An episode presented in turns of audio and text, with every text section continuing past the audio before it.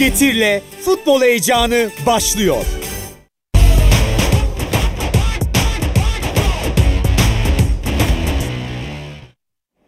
Evet, Spor Toto Süper Lig'de heyecan devam ediyor. Bugün hayli gollü maçlar vardı Emre.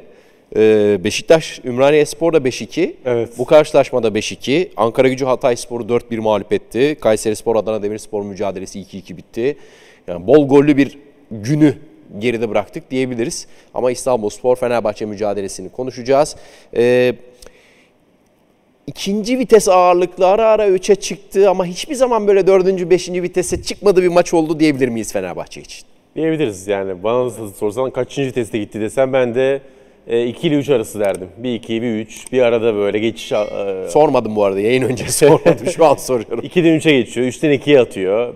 Golü yiyince hemen biraz daha ciddileşiyorlar.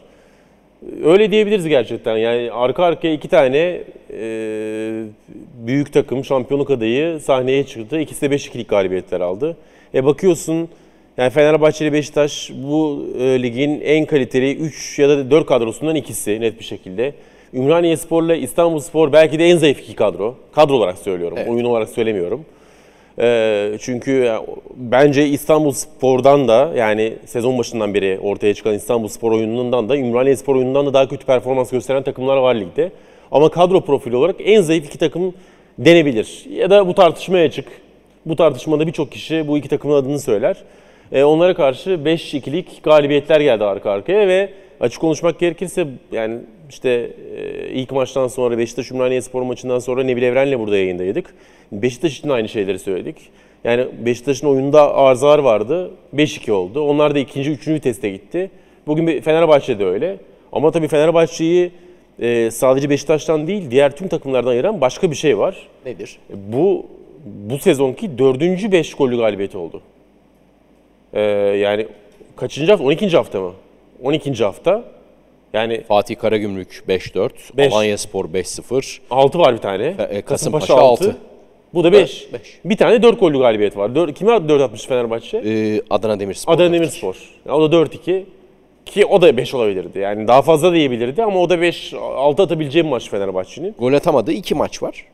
Yani biri derbi Beşiktaş, biri de Konyaspor kaybetti. Bu yani garip duruyor. Türkiye Süper Ligi için çok garip duruyor. 12 hafta 4 maç böyle bitmiş. Bir dominasyon var. O var ya da 3 maçtan birinde 5 gol atabilecek dirayeti, performansı, kararlılığı ya da üretkenliği ya da bitiriciliği ortaya koyabilmek çok değerli. Fenerbahçe'nin bunu yapmayı başardığı 1.90 dakikayı daha geride bırakmış olduk.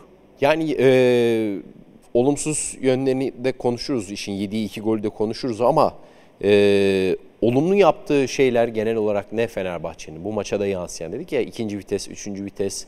Yani oralarda olsa bile neyi doğru yapıyor Fenerbahçe? Bugün kadroya baktığın zaman Zajc Arao orta sahası çıktı mesela. Alioski Ferdi bekleri, Serdar Salahi göbek savunmanın ortası, İrfancan, Emre, Pedro, Batshuayi. Evet yani en büyük fark muhtemelen Zajc'ın ilk 11'de olmasıydı. Çünkü... Crespo yedek kulübesindeydi. Crespo'nu biraz dinlendirdi çünkü sürekli oynattı son dönemde. Dinlenme şansı bulamadık dedi maç öncesi Jesus. Rennes maçından sonra çok iyi dinlenemedik dedi aslında. Tabii. O yüzden bazı oyuncuları koruması gerekiyor takım içerisinde. Onun dışında bir dörtlü savunma gördük. Yani bir 4-4-2 ya da 4-1-3-2. Bu da çok anlaşılır çünkü Fenerbahçe stoper rotasyonunda da ciddi sıkıntı yaşıyor şu anda. Evet. Sakatlıklar vesaire. Orada da bir problem var. Nicelik olarak eksilmeyi beraberine getirdi. Bu ama dörtlü savunma oynadıkları maçlarda da öne bir oyuncu ekleme şansını elde ediyor ki mesela bence bugün ikinci yarı için diyemem ama ilk yarıda net bir şekilde bunu gördük. Arao ilk yarının yıldızlarından biriydi. En iyi takım oyuncularından biriydi. Arkada 2 stoper olduğu zaman Arao kendisini galiba biraz daha rahat hissediyor. Ya da şöyle söyleyeyim. Arao'nun bir 6 numara olarak çok iyi bir ayak. Bugün yine ilk yarıda çok temiz uzunlar vurdu. Kesiciliği yaptı. İkinci golde hem kesicilik yaptı, rakibiyle topun arasına girdi, topu kazandı. İrfancan'ın attığı golde direkt Arao'nun presi atağa başlattı. Evet attı. Yani şimdi hem presi yapıyor, daha doğrusu araya giriyor, kalçayı koyuyor, topu kazanıyor. Sonrasında da topu kazandıktan sonra takım arkadaşı onu oynuyor. ayağının arkasıyla, topuk demeyeyim ama arkaya doğru çok güzel bırakıyor ve ondan sonra işte İrfancan'ın golü geliyor. Yani ikinci golde net bir katkısı da vardı. Ama Arao böyle bir, yani 6 numarada müthiş bir oyun kurucu 6 numara değil. Dolayısıyla toplu oyunda bazı zaafları var tabii ki.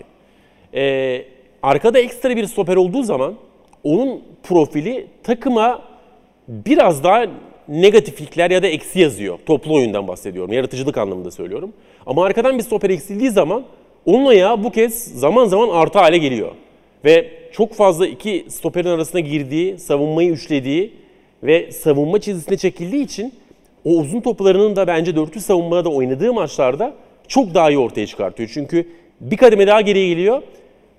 Öndeki mesafe artıyor. O mesafeyi sol çapraza, sağ çapraza, bazen direkt santrfora, dikine uzun toplarla o rolünü de ya da daha doğrusu o tarafının da daha iyi gösterme şansını elde ediyor. Ben ilk yarıda en çok beğendiğim birkaç oyuncudan biriydi. İşte İrfancan'la beraber, Batshuayi ile beraber, onun enerjisiyle beraber diyebiliriz. Ferdi bence çok iyiydi. Dolayısıyla dörtlü savunmanın Arao'ya böyle bir katkı yaptığını düşünüyorum. Bunun dışında Fenerbahçe için yani kolay skor yapabilmek dışında olumlu şey ne söylenebilir? Ya Jorge Jesus sezon başından beri bence şunu söylüyor. Ya bakın diyor, ben çok atacağım. Ben öyle bir takım kurdum ki çok atletim, dinamiğim, iyi pres yapıyorum fizikalitemle. Çok fizikli olduğum için yüksek toplarda, kenar ortalarında avantajlıyım ya da sahası içerisinde. Duran toplarda avantajlıyım. Bugün bunu ilk yarıda bir kez daha gördük. Duran top golüyle ikinciyi buldular. Düzeltiyorum, ilk golü buldular.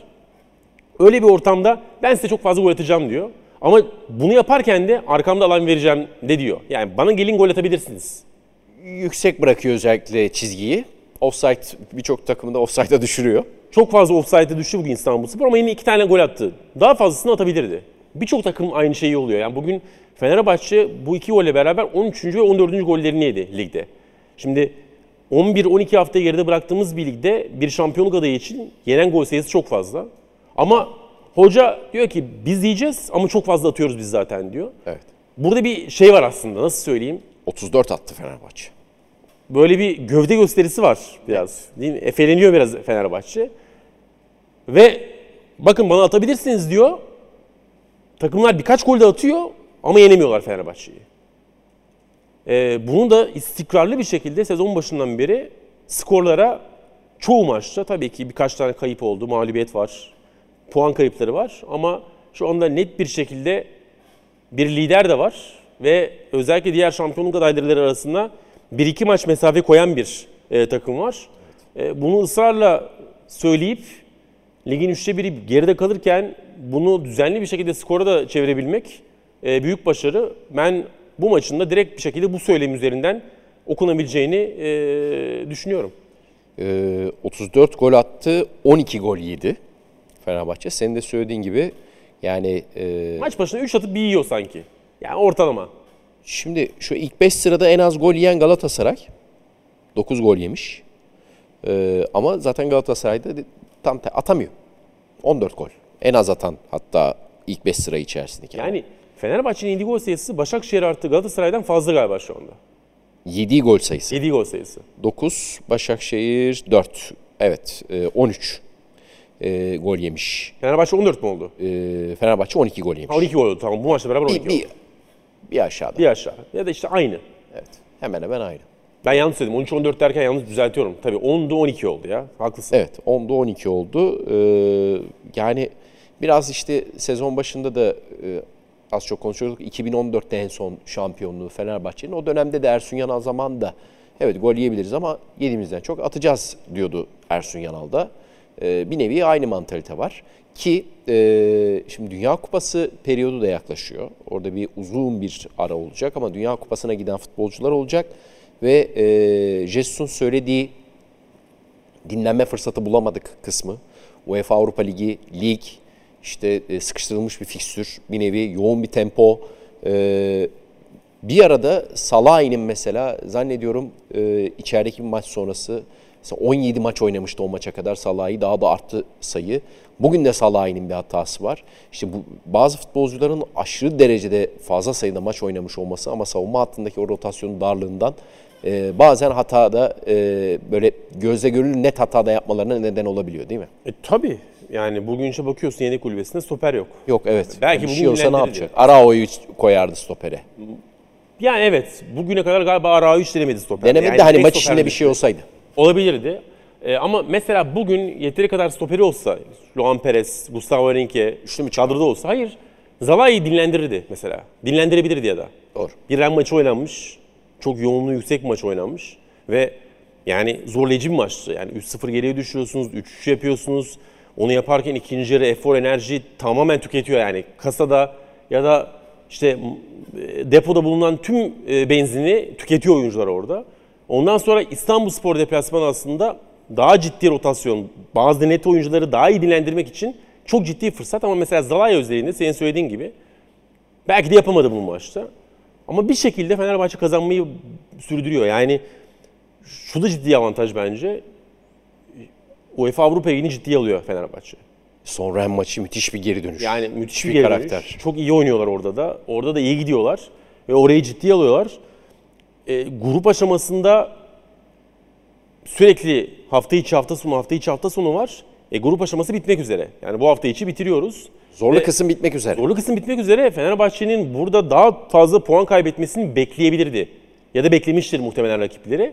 Fenerbahçe'nin burayı hasar almadan geçmesi de uzun vadede onlar için bir avantaj. Çünkü işte şimdi Dünya Kupası arası, sonra bir ara. Ondan sonra şeyler başlayacak. Son 32 maçları. Ama orada hep artık 1-1. Orası biraz daha böyle hafta içinin, daha boş hafta içlerinin daha fazla olduğu bir denklem. Ocak sonrası, Şubat sonrası özellikle. Bu yani yıpranma ihtimali olan Fenerbahçe içerisinde ligin ilk yarısında bu kadar az puan kaybı ligin ikinci yarısında yarışta onlara bir avantaj getirebilir şu anda. Peki birkaç sorumuz varmış, hemen alalım. Emre Gökçe, Altay'ın bu kadar bireysel hata yapmasında defans hattının bu kadar ileride olmasının etkisi yok mu? Bence var. Tabii ki var ama... Ya bugünkü yani, maç özelinde var. Bu maç özelinde var. İki tane çıkışı var. Bence ikinde hatalı çıkış diyemem. Orada çünkü yani Zalai'nin net bir... Yani majör hata ama Zalai de orada. Pas hatası. Pas hatası. Altay da beklemiyordu. Baktı, gördü. Rakip daha yakındı. Çıkmak zorundaydı. Çıkmasa kalesine kalması mantıklı değil. Çıktı, yetişemedi. Ben orada pek hatalı görmüyorum Altay'ı. Ama ikinci goldeki çıkışı biraz problemli duruyor. Zamanlama hatası var orada sanki. Evet. Bu maç üzerinde özellikle ikinci gol açısından bunu söyleyebiliriz. Yani bu kadar arkada alan bırakan, bu kadar yüksek bir savunma çizgisi oynayan, ligin hala her hafta ben bakıyorum savunma çizgisinin kendi kalesine olan mesafesine 50 metrelere yakın hala Fenerbahçe ve ligin lideri konumunda. Arkada bu kadar alan verince oraya sarkan rakiplere karşı kalecinin ne zaman çıkacağını, ne zaman kalesinde kalacağını, ne kadar geç çıkmaya karar vereceğini bilmesi ve buna net kararlar vermesi çok da bir gereklilik haline geliyor. Altay'ın o konuda da bazı sorunlar yaşadığını söyleyebiliriz tabii ki. Jesus'un özellikle Rennes maçı sonrası açıklaması bu tepkiler devam ederse ben yokum tarzında. Açıklaması biraz bugün ara ara alkışlar da geldi. Altay'a alkışları getirdi. Hani moral vermek için de yapıldı. Ama gollerden sonra bir tepki olmadı. Olmamalı da bence. Jesus'un o açıklaması bence iyi olmuş. Biraz hoş. Altay'ı ne kadar etkilediği de önemli. Esas Altay'da bitiyor iş çünkü. Yani. %100. Dediğim gibi yani ben Altay'ın genel kalecilik performansında sorun görmüyorum. Ama bireysel hatayı çok minimize etmesi gereken bir durum var gerçekten. Yani bunun da büyük bölümünü ben yaşla alakalı olduğunu düşünüyorum. Bilmiyorum bir gelişim problemi var mıdır Altay'da? Yani bundan 2 yıl önceki performansı ya da bulunduğu nokta hangi profilde olduğu, hangi performansları ortaya koyduğu şu ankiyle ne kadar örtüşüyor? 2 sene içerisinde ne kadar gelişmesi lazımdı, onu ne kadar başardı? Yani bunun tabii daha geniş analiz edilmesi lazım. Ama rakamlara bakıyorum, genel performansa bakıyorum. Büyük hataları azaltması durumunda, net hataları, majör hataları azaltması durumunda çok şikayet edilecek bir durumu olduğunu ben hala düşünmüyorum onunla alakalı. Peki bir sorumuz daha varmış, onu da görelim. Hasan Altun, takımın oyununun her anında gol yese bile hiç tedirginlik yaşamamasını neye bağlıyorsunuz? Oyuncuların reaksiyonlarını nasıl buluyorsunuz? Bugün de yani Beşiktaş Ümraniye maçında da aynısını konuştuk. Ümraniyespor'a ne zaman gol attı? Fenerbahçe bir reaksiyon verdi. Bugün de aynı şey oldu. 3-2'den sonra belki bir 5-10 dakika bir tedirginlik vardı bence. Çünkü 3-2'yi 67'de buldu. Evet. İstanbulspor. Tam zaten işte bak şimdi önümdeki notlara bakıyorum. Crespo 75'te oyuna girmiş. Tam 8 dakika sonra. Yani Crespo bir iş gelmeden dedi. Başımıza bir iş gelmesin hamlesiydi öyle. Hatta iyice garanti alayım ben orta sahayı. Sen gel bakalım bir. Ki Crespo oyuna girdikten sonra dinlendirelim dedik. Yine de dinlendiremedik. Kusura bakma. İmdat çekicini sahaya sürdü. Crespo da gerçekten yine son 20 dakikada sadece fayda getirdi. Yani ben hatalı bir aksiyonu görmediğim gibi birkaç kritik yerde de önemli hamleleri oldu gerçekten. Süpürdü, savunmada, hücumda süpürdü, kazandı, oynadı. Her zaman yaptığı gibi. Orada belki bir 5-10 dakika tedirginlik hissetmiş olabiliriz izlerken ama o 5-10 dakika dışında ne ilk yarıda ne İstanbulspor'un ilk golünden sonra ne 0-0 oyununda ben de onu görmedim. Bu biraz sürekli kazanıp takımın kendisine olan güveni yukarı çıkarmasıyla alakalı. Geri dönüşleri yapmalarıyla alakalı. Yani İkren maçında 5-0'dan döndü takım bakınca. 2-0'dan, doğru. 3-0'dan döndü. Doğru, doğru. Bir onunla alakalı, bir de Jorge Jesus'un sezon başından beri kenarda gösterdiği bir şahsiyet var. Yani kenarda ortaya koyduğu bir kişilik var. Ve onun sahaya oyunculara yansıması var. Jesus'un kenardan verdiği güven de bu tarz durumlarda bence oyunculara olumlu katkıda bulunuyor gibi. İrfancan da bence onların arasında. O belli bir herhalde mesaj gelmiş İrfancan'a belli bir dönemde çok iyi toparladı. Yani girdikten sonra fiziksel anlamda da iyi toparlamış vaziyette, performans anlamında da. Üçüncü bir sorumuz daha vardı bu arada, şimdi hatırladım. Onu da görelim, devam edelim. Sizlerin de katılımlarını bekliyoruz, sorularınızı bekliyoruz deyip devam edeyim. Osman Ersin. Hocanın orta saha tandemini maça göre şekillendirmesi sizce Fenerbahçe'nin yukarıya doğru çıkan grafiğindeki en büyük etken mi? Zannetmiyorum. Yani sadece buradaki ikililerin değişmesi üzerinden okumak çok mantıklı olmuyor. Her yerde değişiklik var Fenerbahçe'de. Yani çift santrfor da sürekli değişiyor. Bugün mesela Batshuayi Pedro başladı. Valencia'da kulübesindeydi. 2 maçlar öncesinde Batshuayi Valencia vardı. Ondan önce Valencia Pedro'yu çok fazla yaptı. Sezon başında daha Pedro sakatken Batshuayi de gelmediği denklemde biliyorsun Valencia Joshua King'le mesela Kasımpaşa'ya altta atılan maçta öyleydi. Öndeki ikili değişiyor, stoper ikilileri değişiyor, bek ikilileri değişiyor, kenarlar değişiyor. Yani 3-4-3'ün kenarları, 4-4-2'nin kenarları sürekli farklı oyuncular tercih ediyor. Dolayısıyla merkezde de farklı değişiklikler var. Yani sadece merkez üzerine okumak doğru değil bence. Ve ben rakibe göre olduğunu da çok fazla düşünmüyorum.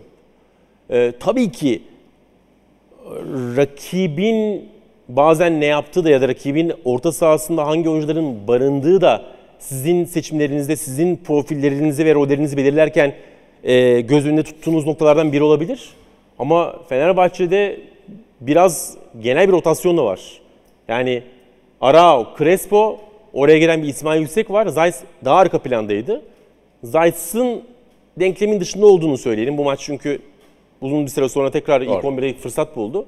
O 3 oyuncudan ikisini sürekli biraz dinlendirmek için bazı oyuncuları bazen profile göre mesela Arao Crespo'yu bir dönem sadece şeyde kullanıyordu. Hedef maçlarda kullanıyordu.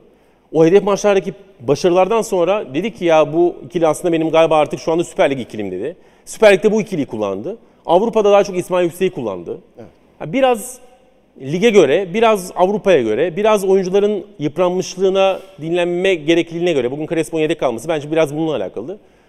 Rakiplerin de bir tabii payı olduğunu yadsımıyorum ama her pozisyonda bu var ve hoca kendi rotasyonunu bence kendi oluşturuyor bu anlamda. Şimdi hani şöyle bir düşüncem var, sana da sorayım.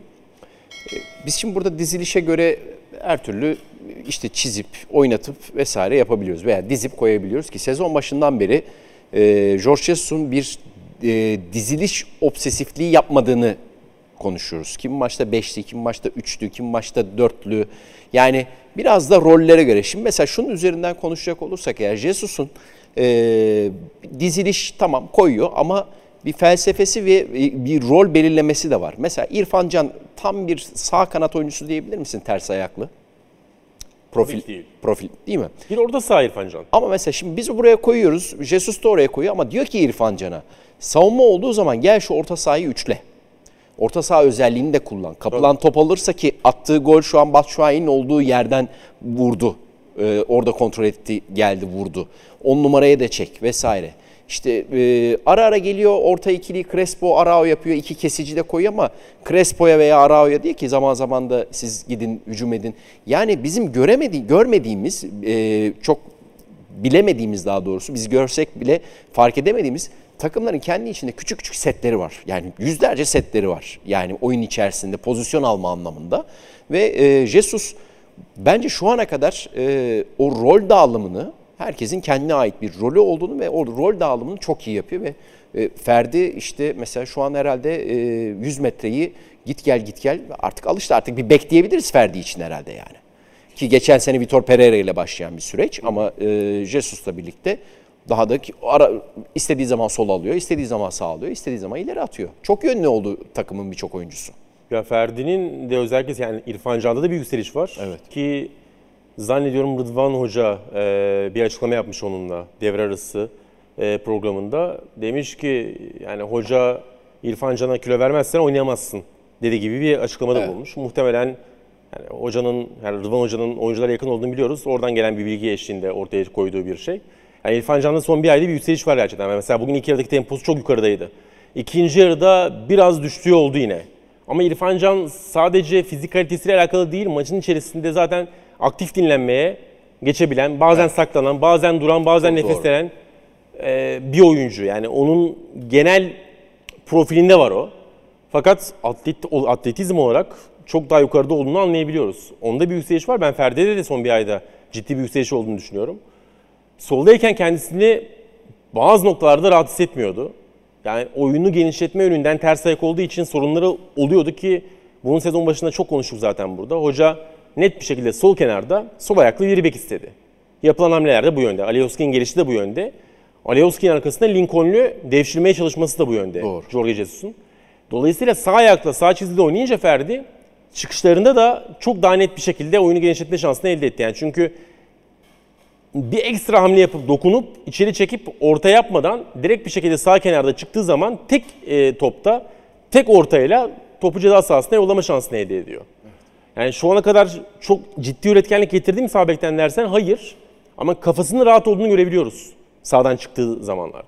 Ve ben dinamizminin İrfancan gibi Ferdi'nin de çok yukarı çıktığını düşünüyorum. Çünkü o da çok istikrarlı oynuyor. Muhtemelen sezon başından beri dakika rakamı en yukarıda olan 2-3 oyuncudan biridir diye düşünüyorum Fenerbahçe'de. Yani bunu bilmeden söylüyorum tahmini. Çünkü düzenli oynuyor sağ bekte ve sağ beki hiç vermedi. Ve son dönemde maçın içerisinde zaman zaman Ferdi'yi senin söylediğin gibi sağdan sola aldığı maçlar oldu. Evet. Yani dolayısıyla sezon başı bir problem gibi gözüken sağ çizgi sezon ilerledikçe bu oyuncuların performansını yükseltmesiyle beraber Fenerbahçe'nin güçlü kanatlarından biri haline gelmiş durumda. İrfancan ve Ferdi'nin önlü arkada oynadığı maçlar için söylüyorum bunu. Yani mesela belki az önce söyledik, savunma rotasyonu sakatlıklardan dolayı darlaşması dışında bugün Jorge Jesus maç içinde herhangi bir problem yaşadığı zaman şu yedek kulübesinden çözüm getiremeyeceği alan yok bence. İrfancan'a mı bir şey oldu? Abi Lincoln'u bile alıp belki denemedi daha ama %100 sahada deneyecektir. Yani Valencia işte Emre mi Valencia gel 3 tane santrafor oynayabilir. Yani Zajc Arao diyoruz, Crespo giriyor. O yüzden bu rotasyon, bu kadro yapısıyla Fenerbahçe'nin ulaştığı nokta çok önemli. Bakalım nereye kadar gidecek? Ben de merakla bekliyorum. Ya çok katılıyorum sana çünkü yani Joshua King de bu arada düzeldi. Senin söylediğin şöyle uzatayım ben ya da sayıda var. Örnekler üzerinden şekillendireyim. Şimdi bu takımın sağ beki, birinci sağ beki Ferdi, ikinci sağ beki Bright. Evet. O sayı Samuel. Bambaşka iki profil. Sol bek Alioski, Lincoln. benzer ama farklı profiller. Evet. Yani, Perez de belki oynattı. Luan Perez de oynayabilir. Oynadığı zaman başka bir profil haline geliyor. Stoperleri ayırıyorum ki stoperler de çok farklı. Zalai başka, Gustavo başka, Serdar başka oyuncu. Mesela merkez orta sahaya bakalım. Arao ile İsmail Yüksek çeşitli yönlerden birbirine benziyor. Ama Zajc bambaşka. Evet. Crespo bambaşka bir oyuncu. Sağ kenarda İrfancan'la Emre Mor aslında birbirlerinin ikamesi, başka oyuncular. Batshuayi, Valencia, Joao Pedro, Joshua King. Burada da çeşitli. 3 farklı profil var. Yani mesela bazı iki oyuncu, yani bu 4 oyuncudan ikisine benzer diyebiliyorsun ama 3. ve 4. profiller farklı profiller. Yani her pozisyon neredeyse birbirinden farklı 3-4 tane profil olan bir takımdan bahsediyoruz. Hal böyle olunca işte aslında bir yandan 5 benzemez diyorsun ama hangi oyuncuları tercih ederse etsin ortaya çıkan bir bütün de var. Bu da aslında Jesus'un başarısı olarak değerlendirilebilir. Bu kadar farklı profillerden bu kadar fazla rotasyon yapan bir takımda bu kadar benzer oyunlar ve benzer skorlar, daha doğrusu istikrarlı skorlar, hep fazla atıp hep fazla yiyen bir performans ortaya çıkarmak kolay bir şey değildir. Bunu yeni bir teknik adamı yapması daha da zor. Ya, bu yönlerden bakınca da Fenerbahçe'de ciddi bir başarı var şu anda. Altay gelmiş bu arada. Bir Altay'ı dinleyelim. Sonra devam edelim. Güzel bir galibiyet aldık. Şimdi bir Avrupa maçımız var. O maçı da mutlak kazanmamız gerekiyor. Her maç olduğu gibi. İnşallah onu da kazanıp yolumuza sağlıklı bir şekilde devam ederiz. Altay, son iki maçta hocanın sana sahip çıkması var. Hem sözlü olarak bugün de seni alıp tribüne götürdü. Çok duygusal anlardı. Hislerini öğrenebiliyor musun? Evet. Yani hoca bana olduğu gibi her oyuncunun arkasında. Her zaman bizi destekliyor. Bizler de hocamızın dediği sisteme uygun bir şekilde sahada oynamaya çalışıyoruz. Elimizden geleni yapıyoruz. Zaten hoca da bizlere bu yüzden sahip çıkıyor. Sisteme odaklı olup o sistemi uygulamaya çalıştığımız için. Dediğim gibi önemli olan kazanmak. Bugün de kazandık. Mutluyuz yani. Hocanın da bizim arkamızda durması her oyuncu için hem özgüven veriyor hem daha çok cesaretlendiriyor bütün oyuncular için. Biz her gün toplantı yapıyoruz. Her gün birçok şeyi konuşuyoruz, değerlendiriyoruz. Masaya yatıyor her şey. Sağ olsun hocamız bütün oyunculara, hepimize sahip çıkıyor. Bu da çok önemli. Yani babacan bir tavırla hepimize sahip çıkıyor. Biz de onun söylediklerini, onun yaptırmak istediklerini sahada en iyi şekilde yapmaya çalışıyoruz. Altay, tabii taraftarların da bugün aslında sana desteği vardı. Sana son verdiğin röportajda da bir maç sonrasında kötü zamanların da olabileceği, orada da desteğe ihtiyaç duyacağınızı söylemiştin. Bugünkü atmosferle ilgili, taraftarların da desteğiyle ilgili ne söylemek istersin? Aslında hem Jorge Jesus'un desteği arkanızda, hem bugün taraftarların desteği arkanızda. Eklemek istediğim şey var mı bu konuda? Taraftarlarımızın desteği gerçekten de bizler için çok önemli. Camiamız için çok önemli. Bir olduğumuz zaman daha da güçlü hissediyoruz kendimizi ve sahada daha iyi mücadele ediyoruz. Ama dediğim gibi yani hem kendi adıma hem takım adına iyi bir gidişat var. Kötü bir gidişat yok kesinlikle. Biz her şeyin analizini yapıyoruz, konuşuyoruz. Ne oldu, ne bitti, bu maçın da aynı şekilde.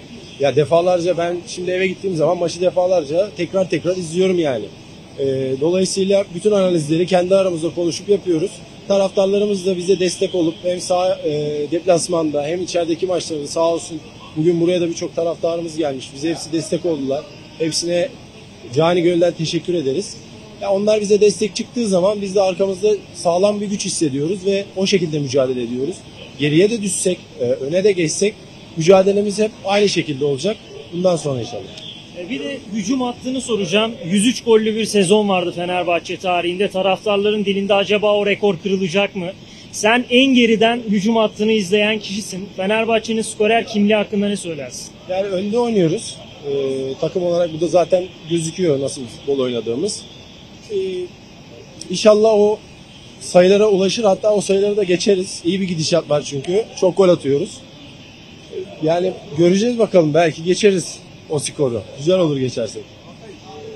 Bu sene Fenerbahçe savunmayı biraz daha önde kuruyor ama savunma arkasının altından topu atarsa biraz senin daha ceza sahası dışına çıkarak karşılaman da gerekiyor. Bu konu hakkında neler söylüyorsun? Yani bugün de zaten birçok kez bu oldu. Yaklaşık 6-7 pozisyon oldu. Çoğu iyi bir şekilde geçti. Yani savunma hattımız dediğiniz gibi önde oynuyor. Hocamızın bir sistemi var. Biz de futbolcu olarak hocamız burada bize ne söylerse onu yapmakla görevliyiz. Onu yapmaya çalışıyoruz. Farklı bir sistem. Farklı bir sistemle oynuyoruz. Güzel bir sistem ve rakipleri baskı altına aldığımız bir sistemle oynuyoruz. Ya bizler de her zaman analizlerimizi yapıp daha iyi, daha başarılı olmak için ne gerekiyorsa Samandıra'da çalışacağız. Kaleciler aslında bir ön libero gibi orada. Tabii. Evet, evet. Tabii çok önemli. Çok önemli. Defalarca bu pozisyonları yaşadığınız zaman da farklı bir bakış açısı oluyor. Her pozisyon iyi bir tecrübe oluyor. Dediğim gibi güzel bir maçtı. İnşallah çalışıp, gelişip daha ilerini yaşarız. Teşekkürler. Teşekkürler. Teşekkürler.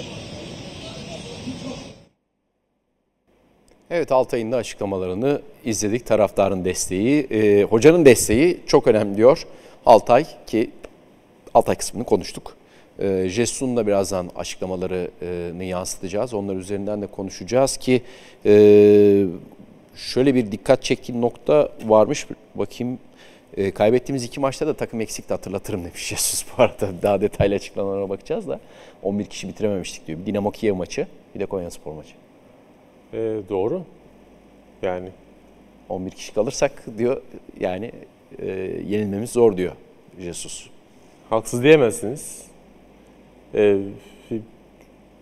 Gerçekten Fenerbahçe 11 kişiyken bunu net bir şekilde, yani oyun için hala çok güçlü, çok üretken, böyle rakiplerini silindir gibi ezen bir oyun belki hala diyemeyiz. Hala bunun aşaması var çünkü, ama şunu söyleyebiliriz. Fenerbahçe 11 kişi sahadayken fizik kalite yönünden, tempo yönünden, efor ve enerji yönünden bu oyuncular kompakt bir şekilde işte savunma hattının öne çıktığı, hem takım boyunun kısaldığı hem daraldıkları zaman özellikle topsuz oyunda parçaların toplamı, parçaların kendi yerinin üzerine çıkıyor. Yani bütün olarak daha kuvvetli hale geliyorlar fizik yönden. Ve zaten rakipleri ezdikleri yön bence biraz da bu taraf. Tam bir yoğunluk takımı haline geldi diyebiliriz Fenerbahçe için. Yani hoca da zaten 11 kişiyken biz aslında yenilmiyoruz derken biraz alttan bunu söylüyor gibi. Rennes maçının o 3-0'lık bölüm biraz şok etkisi de olduğunu düşünüyorum. Yani o öyle bir baskı yaptı ve kapılan toplar sonrası öyle hata çıktı ki Rennes. Yani ligde çok görmediği bir durum olduğu için bu. Tabii. Yani, bir şok etkisiydi ama o şokun altından da çok iyi kalktı Fenerbahçe. Ya Rennes'i ben birkaç defa Fransa Lig 1'de de izledim. Birkaç defa. Yani çok net bir Lig 1 takipçisi değilim. O yüzden sezon seriyeleriyle alakalı çok şeyler söyleyemem ama izlediğim zaman gerçekten çok kaliteli bir takım olduğunu görebiliyorsunuz. Bizim ligimizin çok üzerinde bir takım. Evet. Dolayısıyla onlara karşı o sorunları yaşamaları çok anormal değil. İlk maçta da skor 2-0'a nasıl gitti? Arka arkaya iki tane benzer pozisyona gitti ve ikisi de benzer. Yani senin tarif ettiğin gollerdi. Ve 2-3 dakika arayla yemiş. İstanbulspor da denedi bir 5 dakikalık her bölümde. Her takım deniyor. Her takım bir şeyler buluyor. Evet. Ama her takım Rennes kadar kaliteli bitiremiyor. Her takım Rennes kadar istikrarlı giremiyor pozisyonlara. Evet. Çünkü Fenerbahçe o riskleri bulan bir takım. Yani işte hep söylüyorum. Futbol birçok yönden gerçekten yüksek risk, yüksek ödül oyunu. Daha fazla ödül alabilmek için, yani daha fazla ödül de çok gol ve galibiyet, fazla risk alıyor Jorge Jesus. Şu ana kadar rakipleri değerlendiremedi. Dolayısıyla hoca başarılı. Ama mutlaka bizim ligimizde de Fenerbahçe'yi skor yönünden bu oyun stili itibariyle cezalandıran takımlar çıkacaktır. Peki. Hücum hattında konuşalım biraz. Bugün Pedro biraz durgunu, Jesus'un açıklaması gelmiş. Peki hemen görelim. Bir maçı daha istediğimiz gibi tamamladık. Takım çok iyi oynadı. Özellikle ilk yarıda set hücumunda çok iyiydik diyor Jesus. Savunmada yaptığımız bazı hatalarla rakibi maça ortak ettik. Daha sonra süre geçtikçe kalitemizi ortaya koyarak sahadan galip ayrıldık. 34 gol atmak güzel ama her anlamda iyi olmalıyız. Bu kadar gol atmak demek riskli bir oyun demek. Bazen arkada boşluk verebiliyoruz ama benim istediğim oyun bu. Bu sene sadece 2 maç kaybettik. O maçlarda da 10 kişi kaldık. Memnunum. Daha iyisi olamazdı. Güzel bir grubumuz var. Bencillik yok. Herkes takımı düşünüyor. Gerçekten şöyle makro olarak baktığın zaman sahada Fenerbahçe'ye herkes birlikte hareket ediyor. Yani hani böyle bir maç içinde mesela top rakip sağ kanattan geliyorsa İşte şu an orada kim var? İrfancan var. Mesela İrfancan hafif bir jog atar. İşte orada olanlar aman ne oluyorsa olsun ben hazır bekleyeyim, atağa çıkabiliriz gibi düşünce olur ya mesela futbolcularda. Öyle bir şey yok. Direkt kaymalar oluyor. Direkt koşular oluyor. Direkt yer almalar oluyor. Herkes yerine geçiyor ve bekliyor. Batshuayi Pedro'dan başlayarak, en önden başlayarak bir topu bekleme, rakibi bekleme ve hazır olma gibi bir durum var Fenerbahçe'de. Jesus'un açıklamaları içinde ne diyorsun diye böyle pası da bırakayım. Aslında yani bizim söylediklerimizle konuştuklarımıza paralel. Yani hoca bu oyunu istiyor. Hoca bu oyunla skor alabileceğine inanıyor. Galip gelebileceğine inanıyor. Ve ikisini de başarıyor. İkisini başardığı denklemde maç başına bir gol yemesinin bir anlamı yok. Bakın 11 hafta 12 gol mü demiştin? 11 haftada 12 gol. Evet. 36 haftada 34, 40 gol eder. 40 gol şampiyon takımların genellikle yediği gol sayısından çok fazladır. Hı-hı. Ama öyle bir rakama da gidecek gibi gözüküyor ki bir anlamı yok. Yani ya da daha doğrusu o kadar gol yemesinin getirdiği bir eksi yok. Eğer bu skor kapasitesine, bu skor kabiliyetine devam ettiği sürece Fenerbahçe'nin her maçta gol yemesinde bir problem olmadığını ben de düşünüyorum. Hoca da düşündüğünü zaten net bir şekilde söylüyor. Yani ben bu oyun oynamak istiyorum. Evet, alan veriyoruz ama bu bizim tasarladığımız, sıkıntı yaşarsak da üstesinden gelebileceğimizi düşündüğümüz bir durum diyor. Şu ana kadar bütün hikaye bunun üzerinden gitti. Anlatı bunun üzerinden oluştu. Her anlamda iyi olmalıyızdan kastı ne peki? 34 gol attık, güzel, ama her anlamda iyi olmalıyız diyor. Mutlaka onun da sıkıntı yani... ufak tefek eksiklikler görüyor. Tabii ki. Şimdi arkada alan veriyor. Evet. Ama sürekli arkaya oyuncu kaçırmak da istemezsiniz. Onu bırakın. Oyuncu kaçmasını bırakın. Merkezde o oyuncuyu kaçıracak pası atan oyuncunun o pası atmasını engellemeye çalışırsınız. Yani bu orta konularda, sahadan başlamak üzere. Bu konularda muhtemelen eksikler görüyordur. Yani evet, risk alıyor Fenerbahçe ama o risklere göre acaba fazla oyuncu kaçırıyor mu hesap ettiğinden? O oyuncuları kaçıracak paslara daha fazla ya da tasarladıklarından, hedeflediklerinden daha fazla izin veriyorlar mı? Bu yönden muhtemelen topu kaybettikleri anda karşı pres sezon başından beri belirli standartta var Fenerbahçe'de. Ama daha o yönden yolları olduklarını görebiliyoruz. Yani topun kaybedildiği noktada pres daha istikrarlı olabilir. Rakibin o pasları atmasını engelleyen tavırda olabilir. O yüzden hem kaybedilen noktadaki reaksiyonundan hem de genel karşılamada geliştirebilecekleri şeyleri olduğunu mutlaka düşünüyordur. Çünkü yani mükemmel bir takım yok. Fenerbahçe'de şu anda bence mükemmellikten uzakta.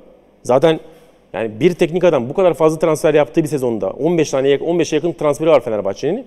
3-4 ay içerisinde zaten mükemmel olamaz. Mümkün değil bu.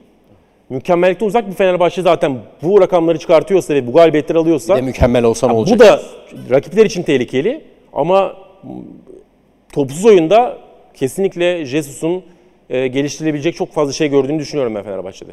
Peki, o zaman noktayı böyle koymuş olalım. Geliştirebilecek birçok şey görüyor diyorsun Fenerbahçe'de Jorge Jesus'un. Değerli izleyenler, Spor Toto Süper Lig'de günü nokta alıyoruz. 5-2'lik Fenerbahçe galibiyeti İstanbulspor karşısında Emre Özcan'la birlikte yorumladık. Süper Futbol'da Süper Lig maçları sonrası NTV Spor YouTube kanalında sizlerle birlikte olmaya devam edeceğiz. Hoşçakalın. Getir'le futbol heyecanı sona erdi.